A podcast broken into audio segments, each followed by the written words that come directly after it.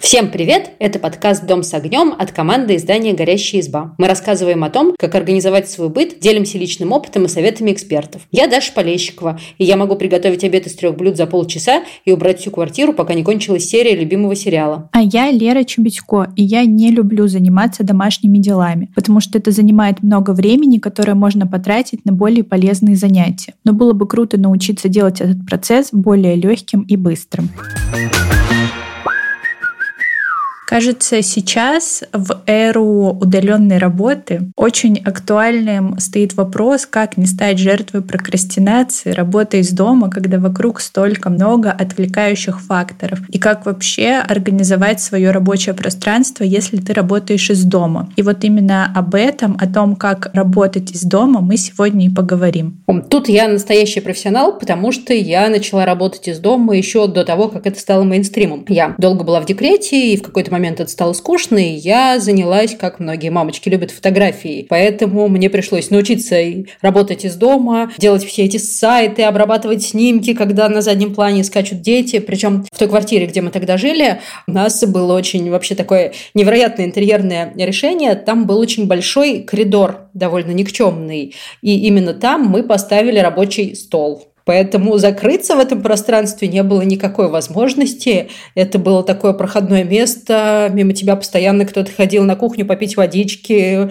помыть руки, в туалет. И я научилась работать в таких условиях. Теперь мне ничего не страшно. На самом деле у меня тоже большой опыт работы из дома, потому что как только я начала работать и закончила университет, началась пандемия, и как бы у меня просто не было выбора. Была удаленка. Но у меня с этим много сложностей. Например, до дома, правда, очень много отвлекающих факторов.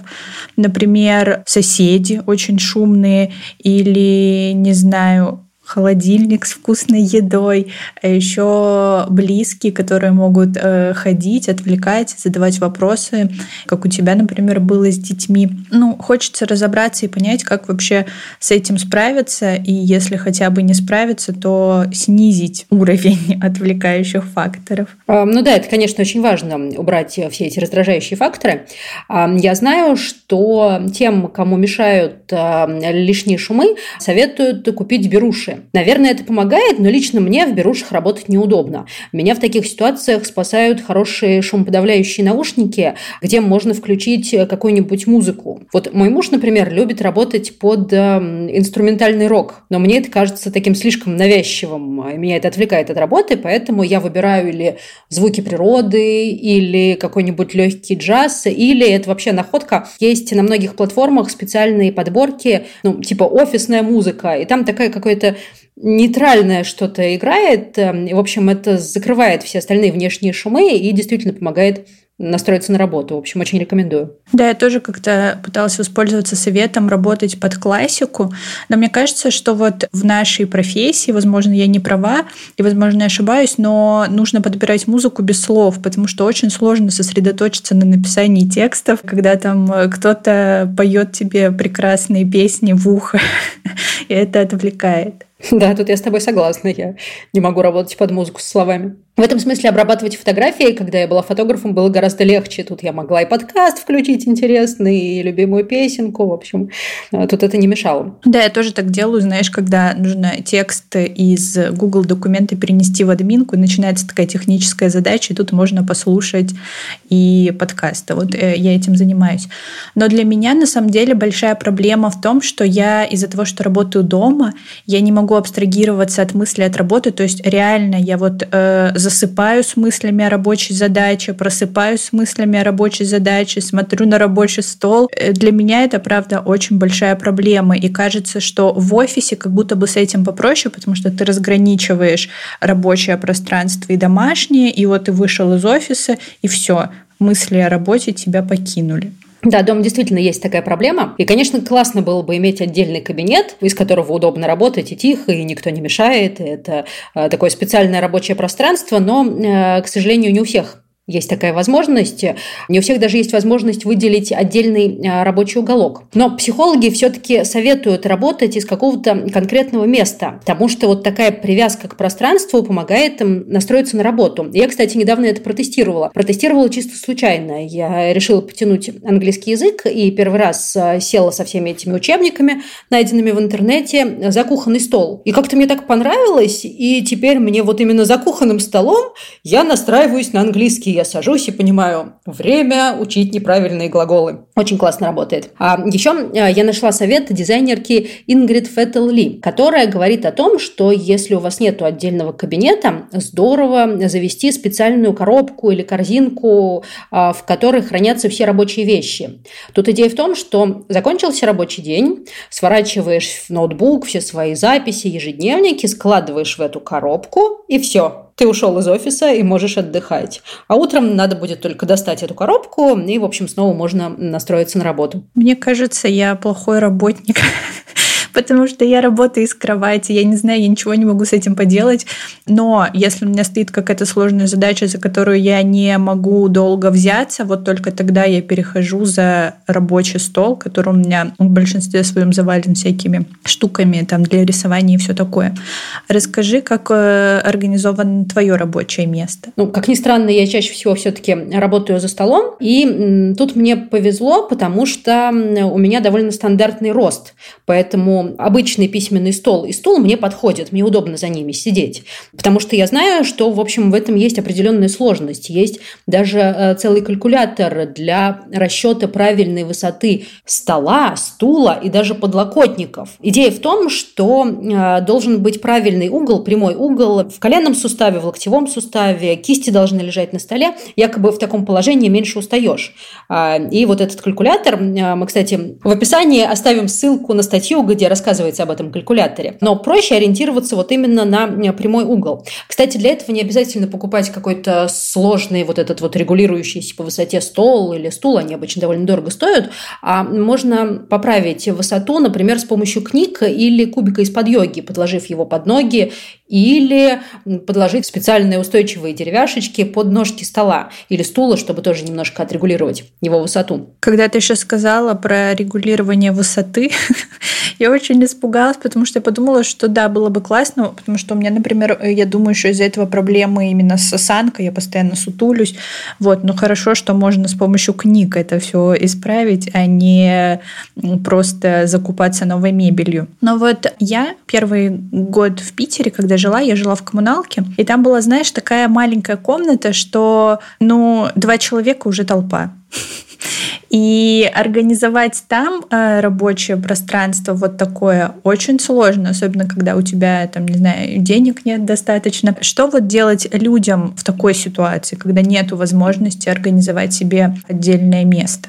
Это действительно проблема, но с комфортом работать можно даже без рабочего места. И тут нам опять на помощь приходят советы дизайнерки Ингрид Фетелл Ли, которая рекомендует испытать разные места в доме. Она делится своим опытом и рассказывает, что пробовала работать и на диване, и уютно устроившись в кресле, и стоя у разделочного стола на кухне, и даже сидя на полу на кубике для йоги около журнального низкого столика. И вот в результате, экспериментируя с позами, она нашла такие варианты, где у нее не затекает спина, не устает. Ну, плюс эти положения можно менять, кстати говоря. Вот я так делаю. Большую часть времени я работаю за столом, но иногда хочется сменить обстановку, тогда я переползаю куда-нибудь на диван или на кресло, или ухожу в другую комнату. Не буду рассказывать про кровать, хотя и такое бывает, конечно. В общем, Даша тоже человек, а то иногда складывается ощущение, что она слишком идеальная. А еще у меня, кстати, есть классный совет. Вот эти вот передвижения, они еще так помогают разминаться немножко, потому что рекомендуют же каждый час двигаться, вот если хотя бы раз в час переползать с кресла на кровать, уже,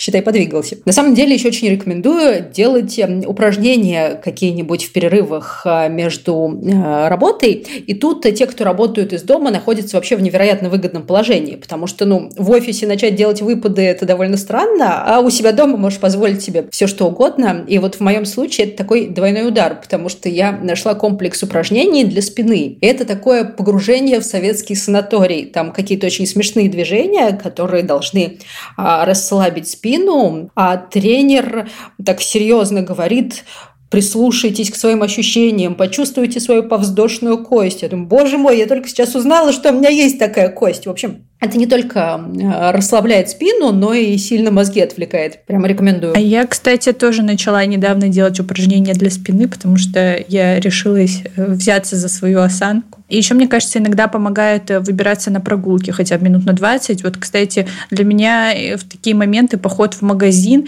или за кофе до соседней пекарни – это прям единственная возможность как-то пошевелиться за день. Расскажи, как еще можно помочь себе настроиться на работу, если делаешь это из дома? Еще есть банальный совет, которым наверняка все следовали в школьные годы – это расположить рабочее место около окна. Этот совет основан на научных исследованиях. Американские ученые в две тысячи шестнадцатом году провели большой обзор и показали, что солнечный свет не только влияет на циркадные ритмы, но и снимает зрительное напряжение, поднимает настроение, делает людей более внимательными, сосредоточенными, повышает продуктивность, в общем, приносит какое-то невероятное количество бонусов, поэтому не зря наши школьные столы в детстве стояли у окна. И сейчас тоже здорово так делать, и у этого есть еще дополнительный бонус, это помогает экономить электроэнергию и вести более экологичный образ жизни, потому что реже включаешь свет. А твой рабочий стол стоит у окна? О боже, нет. Понятно. Даша тут раздает советы. В свое оправдание могу сказать, что у меня нет занавесок, поэтому, в общем, он стоит чуть дальше у окна, чем мог бы, но там все равно светло, и свет я обычно не включаю. А, кстати, а сейчас у тебя какая-то отдельная комната под рабочее место, или ты его организовала в там, общей комнате в зале, допустим? Вот тут нам повезло, мы недавно переехали, и, в общем, у нас с мужем есть общий один на двоих кабинет, который организован как вот такое рабочее пространство, но тут есть свои минусы, мы его периодически делим, периодически у кого-то какие-то созвоны, встречи. Поэтому, да, приходится мигрировать по квартире и договариваться о том, кому сегодня повезло и кто работает из кабинета. На самом деле, это моя большая мечта, когда я вырасту, заработаю много денег. У меня будет дом, где будет мой отдельный кабинет. Но вообще мне нравится очень организовывать рабочее пространство свое. Хоть я и работаю из кровати, но мой рабочий стол – это такое место, очень приятно тут находиться, потому что я тут э, расставляю всякие приятные безделушки, которые поднимают мне настроение. У меня тут стоит э, портрет, э, значит, Тимоти Шаламе. Я на него смотрю и э, мотивирую себя на работу. Кстати, это тоже классный совет, потому что ученые говорят, что вот для большинства офисных работников это большая проблема. Мы проводим много времени за компьютером и очень мало каких-то приятных сенсорных ощущений. Ну, то То есть ты сидишь на обычном стуле перед компьютером, чувствуешь только эти клавиши. И если разнообразить сенсорные ощущения, это может помочь работать. Тут речь идет не только о портрете Тимоти Шаламе, хотя это классно, но еще о других органах чувств. Например, ну, если у кресла, на котором работаешь, какая-то мягкая, приятная обивка, если вокруг приятно пахнет, если лежит ну, какой-нибудь... Ну, в общем, если есть какая-то жмякалка, которую можно вот приятно потрогать, это очень здорово, потому что это приносит разнообразие именно вот в сенсорные ощущения. Вот, кстати, да, год назад все смеялись над попитами, симпл-димплами и так далее, и говорили, что это все зумерские приколы, но на самом деле это же, правда, очень полезная штука. Ты сидишь, работаешь и можешь отвлечься, там, не знаю, как-то на свои мысли, на фантазии, ну или просто приятно, сразу работа становится продуктивнее. Да, я недавно готовила материал про арт-терапию, и там был классный совет, что можно около рабочего места держать пластилин или глину настоящую, или... Ну, сейчас много всяких разных вариантов пластилина, которые разные на ощупь, то есть вот не обязательно тот из советского детства, который оставляет жирные следы повсюду, они бывают такие мягкие, приятные, и периодически его мять в руках.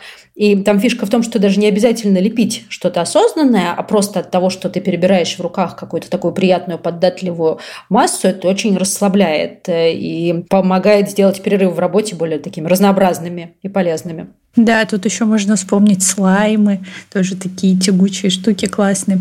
Слушай, а у тебя нет проблемы, например, просто эта проблема для меня большая, что меня прям манит кухня. Мне постоянно нужно пить чай, мне постоянно нужно есть что-нибудь вкусненькое, что-нибудь сладенькое. У тебя такой проблемы нету?